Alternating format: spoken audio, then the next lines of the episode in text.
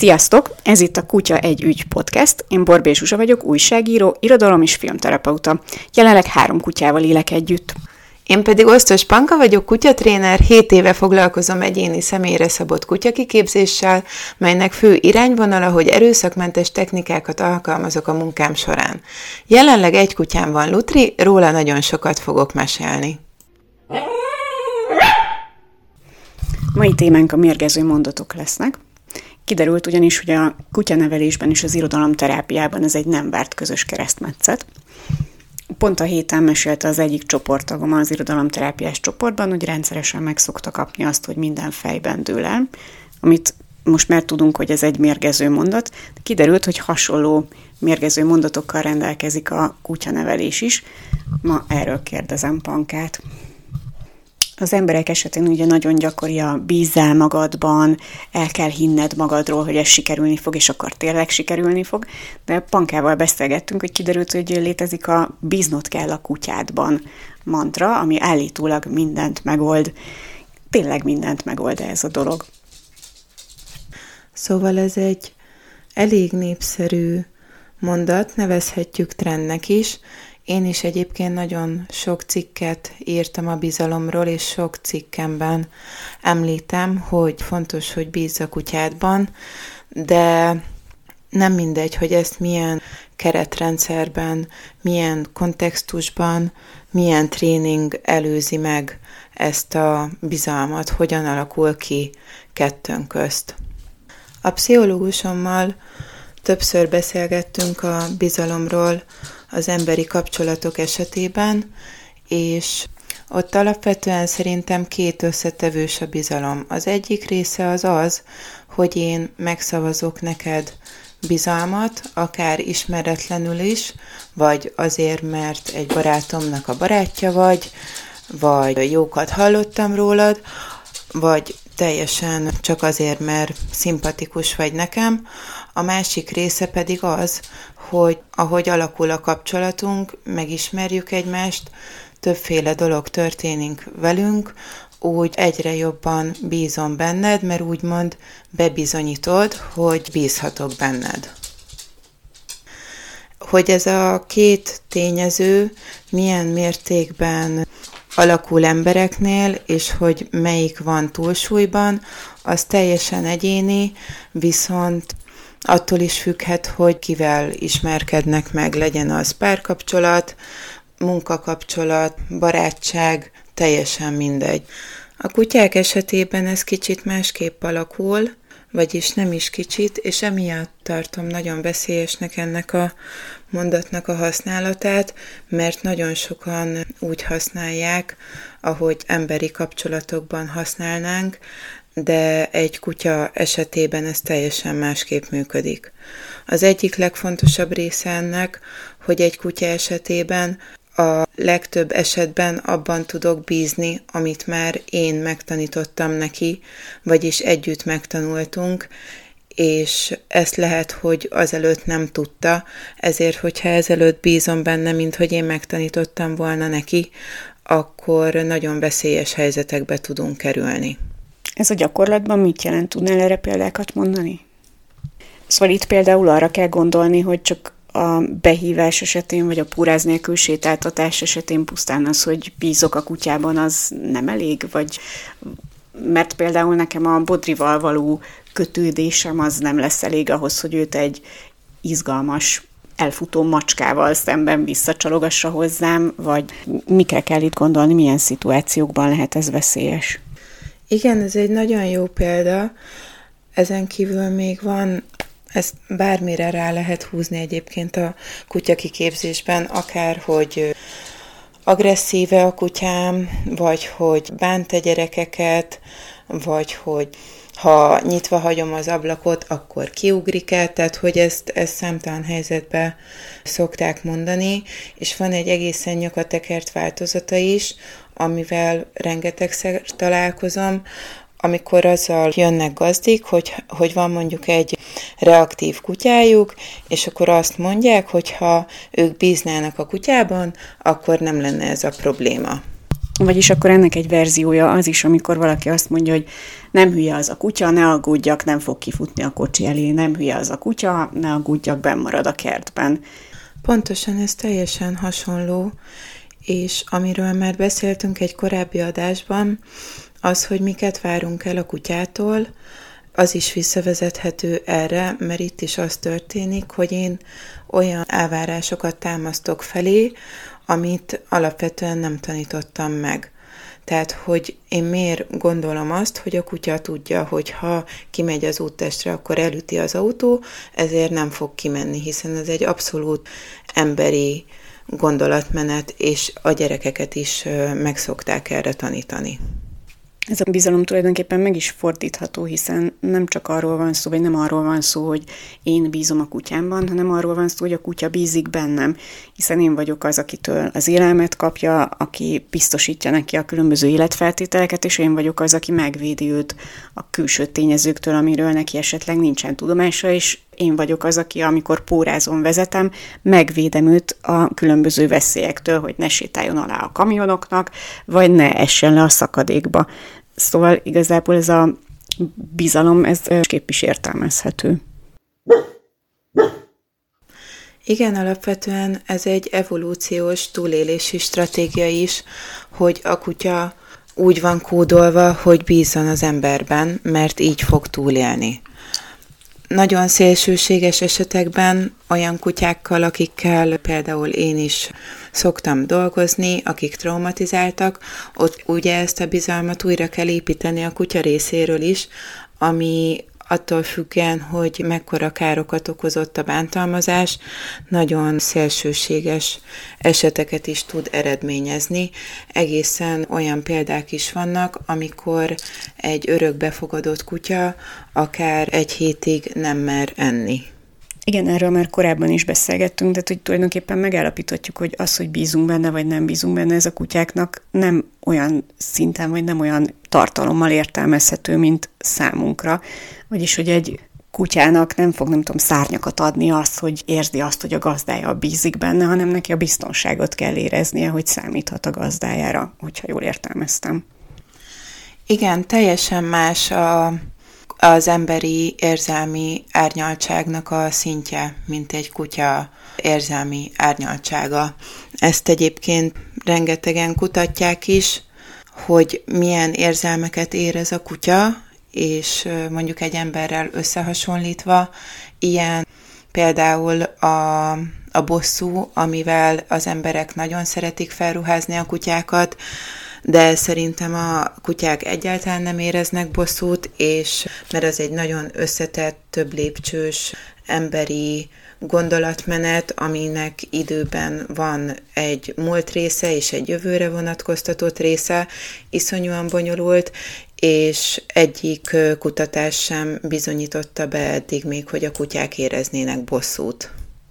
Szóval akkor a, a felül nyugodtak lehetünk, hogy a kutyák nem fognak rajtunk bosszút állni, de Nézzük akkor meg azt, hogy mi az, ami alapja lehet annak a bizalomnak, amit belefektetünk a kutyákba, tehát hogy mi kell ahhoz, hogy én valósan és alappal bízzak egy kutyában.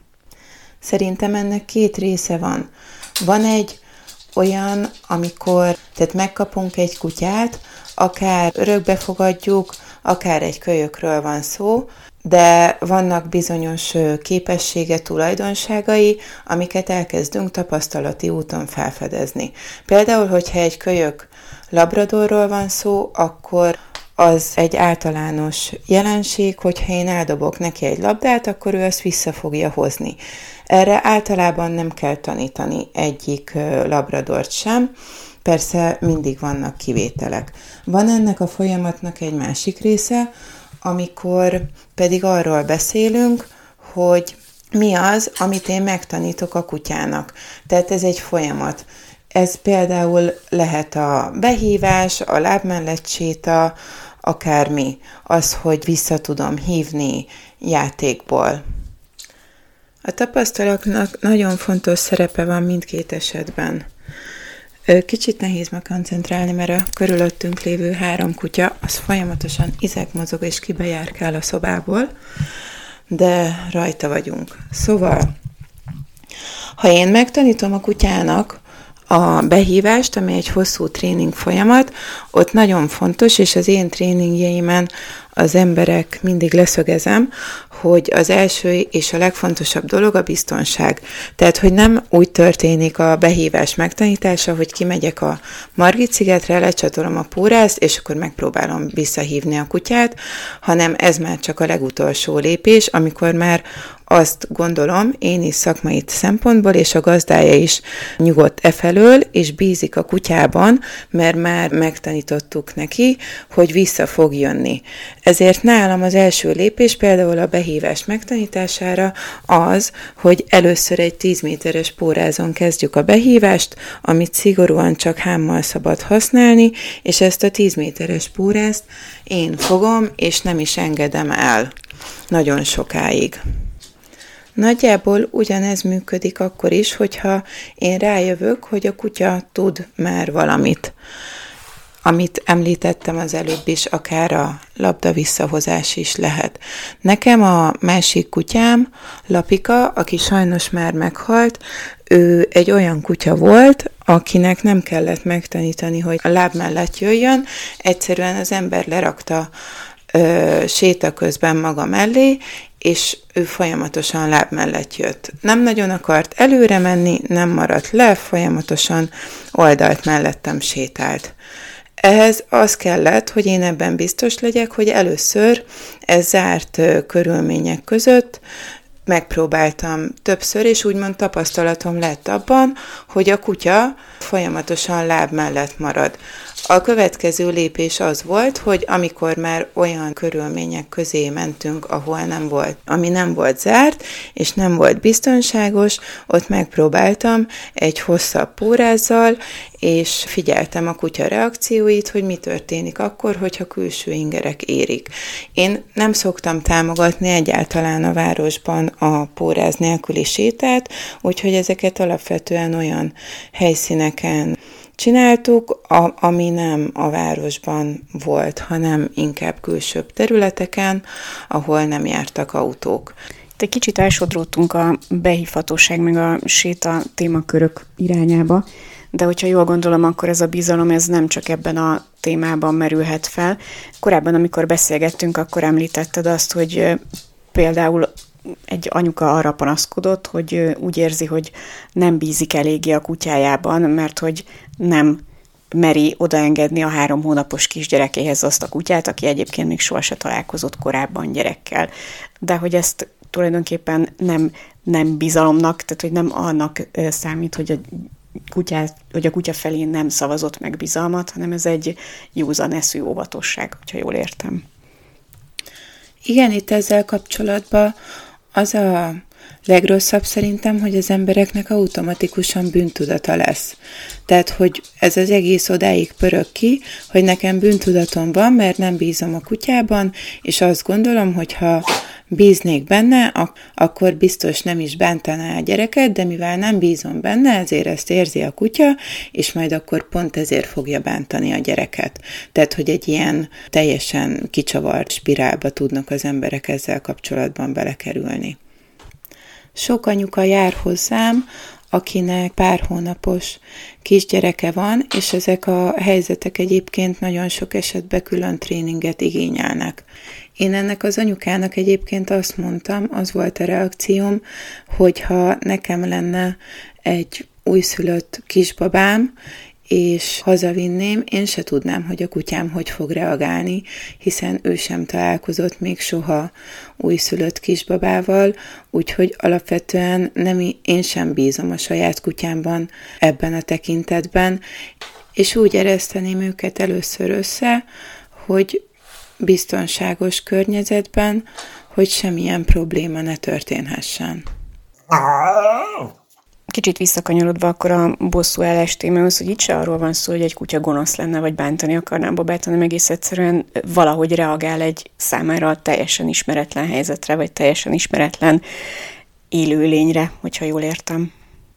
Igen, és mivel ez mindenki számára egy új helyzet, rendkívül ijesztő tud lenni szerintem, és valószínűleg bizonyos szempontból én is meg lennék ijedve, miközben a Lutri egyébként egy teljesen nyugodt kutya, és alapvetően azt gondolom, hogy kiszámíthatóak a reakciói, de nagyon sok helyzet van, amiben, hogyha nem ismerjük a kutyánk reakcióját, akkor lehetnek kiszámíthatatlan viselkedések.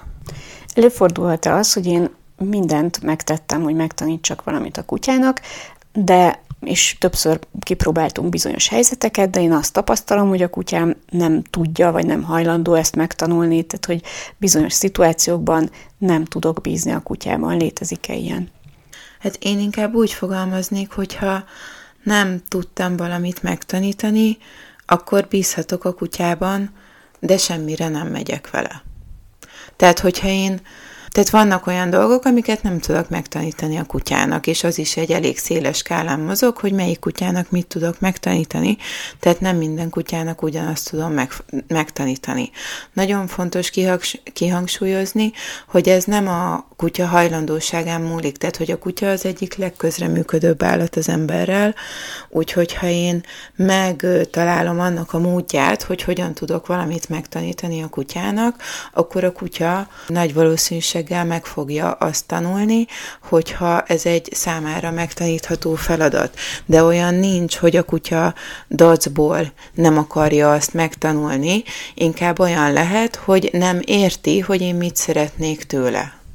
És akkor én ezt inkább kifordítanám arra, hogy abban tehát, hogy én inkább abban bízom, amit megtanítottam a kutyának, és abban, és magamban bízom, hogy jól ismerem a kutyámat, tehát, hogy tudom, hogy mi az, amit nem tud. És ez is lehet egy bizalom kérdése. Tehát, hogy úgymond nem bízom el magam, hanem pontosan tisztában vagyok vele, hogy a kutyának mi a tudása. Vagyis itt nem a bizalomról beszélhetünk inkább, hanem arról, hogy ismered a kutyádat, a határait is ismered, és hogy ennek a, az ismeretnek a birtokában tudsz döntéseket hozni, hogy mik azok a szituációk, amikbe belengeded a kutyát, vagy hogyan viselkedsz egy szituációban a kutyával, hogyha most a, jól értettem, amiket mondtál. Zárjuk egy kicsit pozitívabban ezt a beszélgetést.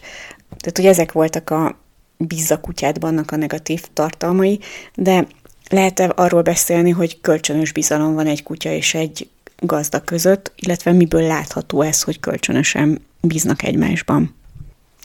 Én a kutya részéről ott szoktam látni, hogy bízik a gazdájában, hogy nem fél tőle.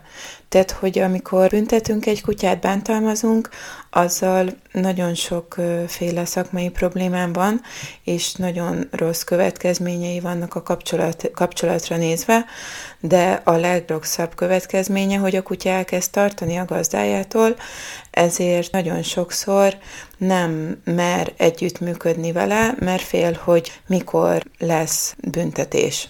Szóval, hogyha azt látom, hogy egy kutya nyugodt, nem fél a gazdájától, alapvetően örül neki, akkor általában szoktam tudni, hogy a kutya bízik a gazdájában. Fordított esetben pedig a gazda részéről az látszik, hogy ő sem fél és nyugodt, tehát hogy pontosan tisztában van a kutya viselkedésével, személyiségével, és ezért, amikor közlekedik vele az életben, sétálnak, otthon vannak, teljesen mindegy, akkor ő is nyugodtan van.